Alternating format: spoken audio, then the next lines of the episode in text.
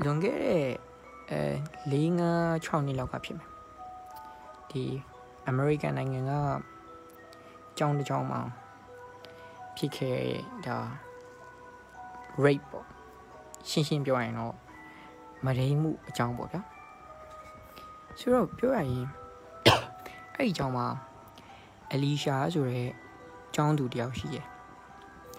အရန်လှပြီးတော့ကျောင်းမှာကောင်လေးတိုင်းက ချစ်ရတယ်ကြိုက်ရတယ် crash ရတယ်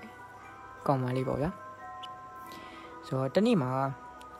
သူ့ရဲ့အိမ်ကမိုးရီအရန်ရွာလို့ကျောင်းကနေအိမ်ကိုအမြန်ပြန်လာဖို့ဖုန်းဆက်ပြီးတော့ခေါ်လိုက်တယ်ဒါပေမဲ့အလီရှာကလည်းကျောင်းမှာလှုပ်ရှားလေးရှိရဲဆိုပြီးတော့နည်းနည်းနောက်ကျပြီးမှအိမ်ကိုပြန်ခဲ့ရပေါ့ဗျာဆိုတော့အဲ့ဒီနောက်မှာသူ့ရဲ့နောက်ကနေ လူတစ်ယောက်ကမျက်လုံးကိုအဝိဆနဲ့အုပ်လိုက်တယ်လို့ခံစားလိုက်ရတယ်အဲ့နောက်မှာတော့ဘာတွေဆက်ဖြစ်သွားမှန်းသူမသိခဲ့လိုက်ဘူးပေါ့ဒါပေမဲ့သူနိုးလာတဲ့အချိန်မှာသူခန္ဓာကိုယ်တစ်ခုလုံးကအဝိပလာဖြစ်နေခဲ့ရှင်းရှင်းပြောရရင်တော့ကိုတုံးလုံးဖြစ်နေခဲ့တယ်ပေါ့ဗျာအဲ့ဒီဖြစ်နေခဲ့တဲ့အပြင်မှာပဲသူမတကိုယ်လုံးကိုကြိုးရီတုတ်ထားတယ်နောက်ကနေ လက်ပြန်ကြိုးတုတ်ထားတယ်ပြီးတော့သူကရဲ့ပါဇက်ကိုလည်းတိတ်နဲ့ပတ်ထားတယ်ဆိုတော့အလီရှာတယောက်ဒါဆိုးဆိုးဝါးတခုဖြစ်တော့မယ်ဆိုတာကြိုးပြီးတော့တိလိုက်ရပေါ့လားအဲ့မှာပဲအလီရှာပတ်ဝန်းကျင်ကိုစပြီးတော့အကူအညီတောင်းဖို့ကြိုးစားပါတယ်။ဘာတွေဖြစ်နေတာလဲပေါ့။သူပတ်ဝန်းကျင်ကိုအကူအညီတောင်းဖို့អော်လိုက်တယ်။အတန်ပေးတယ်။ဒါပေမဲ့ ပတ်ဝန်းကျင်မှာဘယ်သူမှရှိမနေခဲ့တော့သူမအတွက်အကူအညီမရခဲ့ဘူးပေါ့လေ။အဲ့လိုမျိုးអော်နေတဲ့အချိန်မှာပဲသူနားထဲမှာအတန်တက်တက်ကြားလိုက်ရတယ်လမ်းလျှောက်လာတဲ့အတန်ဖြစ်ကောင်းဖြစ်မယ်ပေါ့အဲ့ဒါနဲ့ပဲသူအဲ့အတန်ကြားတဲ့ဘက်ကိုလမ်းကြည့်လိုက်တော့လူ၄ယောက်ရှင်းရှင်းပြောရရင်တော့လူဆိုး၄ယောက်ယောက်ျားကြီး၄ယောက်ကသူမစီကို လမ်းလျှောက်လာခဲ့ပေါ့အဲ့၄ယောက်ကရေရေမောမောနဲ့ဒီကောင်မလေးစီကိုအလီရှာစီကိုတဖြည်းဖြည်းချင်းချင်းကပ်လာတယ်ပေါ့လေအဲ့တိတ်မကြောက်အဲ့လူဆိုး၄ယောက်ကသူတို့ရဲ့ဘောင်းမီစစ်တွေကိုဆွဲဖြုတ်လိုက်ပါတယ်။ဘောင်းမီစစ်တွေကိုဆွဲဖြုတ်လိုက်ပြီးတော့အလီရှာဘက်ကိုလှည့်လာတဲ့အချိန်မှာအလီရှာကတော့တီးလိုက်တယ်ပေါ့။ဒါသူမကို တခုခုလှုပ်တော့မယ်ဆိုတာတီးလိုက်ပါတယ်။အဲ့အတွက်လည်းခုနလိုပဲပတ်ဝန်းကျင်ကိုလှမ်းပြီးတော့အကူကြီးထက်တောင်းထက်တောင်းတော့ပတ်ဝန်းကျင်ကဘယ်သူမှမရှိတော့ကူရမဲ့ကေရမဲ့ဖြစ်နေတော့စိတ်ထဲမှာတွေးလိုက်တယ်ပေါ့ဒါအိမ်မက်တစ်ခုလားပေါ့အိမ်မက်ဖြစ်ပါစေအိမ်မက်ပဲဒါအိမ်မက်ပဲဆိုပြီးတော့သူဆူတောင်းလိုက်တယ်ပေါ့လေဒါပေမဲ့ဆူတောင်းနေရတော့မပြေခဲ့ဘူး လူဆိုးလေးယောက်ကသူမကိုချုပ်လိုက်တယ်အဲဒီနောက်မှာတော့သူတို့ရဲ့လင်းအင်ကာတွေကိုအလီရှာရဲ့အမျိုးသမီးအင်ကာဆက်ထဲကိုထိုးသွင်းလိုက်တယ်ပေါ့စပြီးတော့မရင်းကျင်နေပေါ့ဗျာဆိုတော့အသက်၁၉နှစ်ပဲရှိသေးတဲ့ကောင်မလေးတယောက်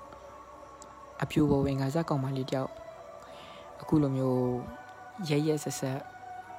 မရင်းကျင်ခံရတဲ့အချိန်မှာ သူမရဲ့မိမကူက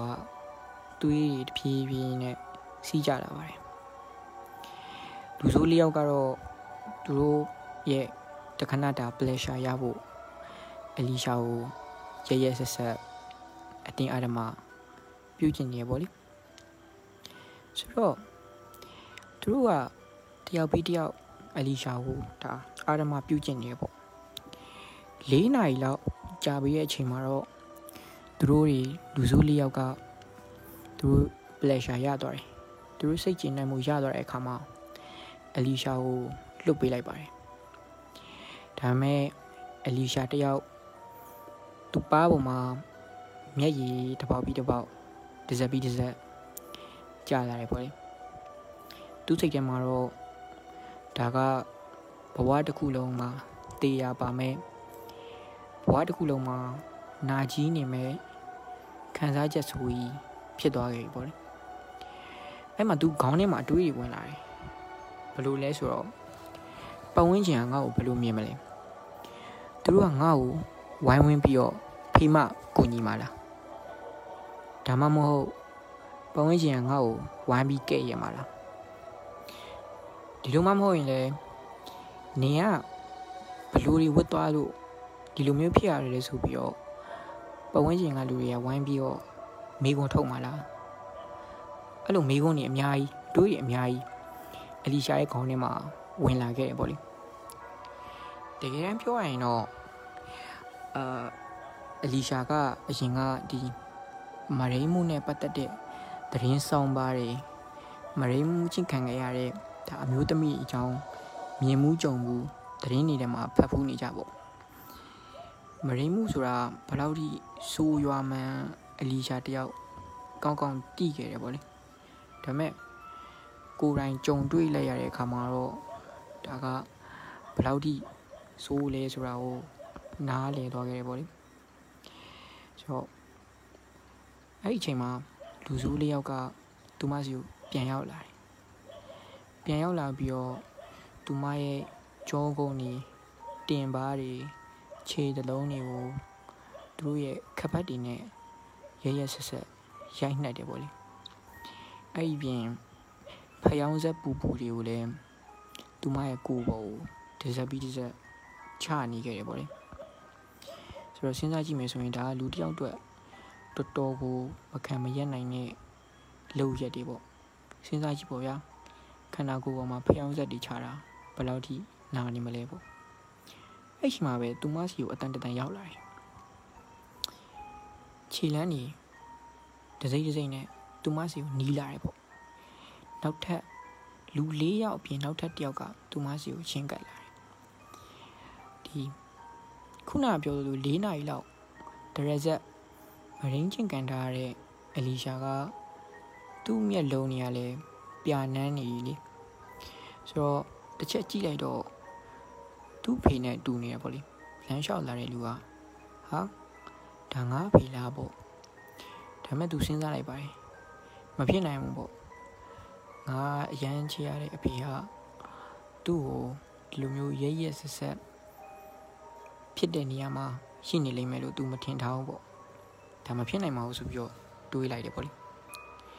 အဲ့ချိန်မှာခုနပြောတဲ့ခြေတံကသူမစီကိုရောက်လာတယ်